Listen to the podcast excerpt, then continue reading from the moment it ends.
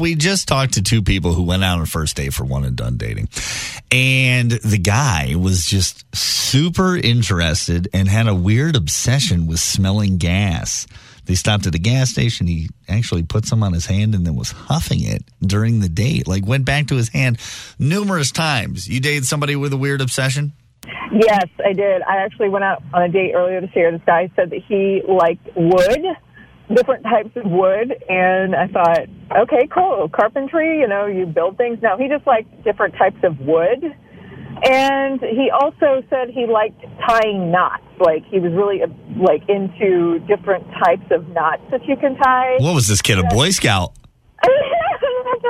It's really not something you tell a woman on a first date. Well, it depends on what you're into.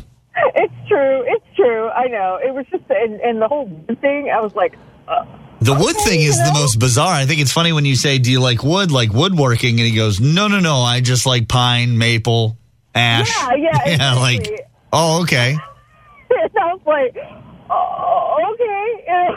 And I was just a little bit like, I'm, I'm thinking, you know, he likes to build things, or you know, he's, he's just, uh, I don't know, he was into antiques or something like. No, he just likes the different types of wood. And Did you tell him that you weren't interested or did you just ghost him? Um, you know, he tried to make a move at the very last, uh, you know, at the very end of the date, and it was kind of awkward. And he said, "Okay, this is the part." He he walked me to my vehicle, and he said, "This is the part where I give you a big fat kiss." And I said, "This is the part." Where, I, I said, "Yeah, and this is the part where my hand meets your face if you do that."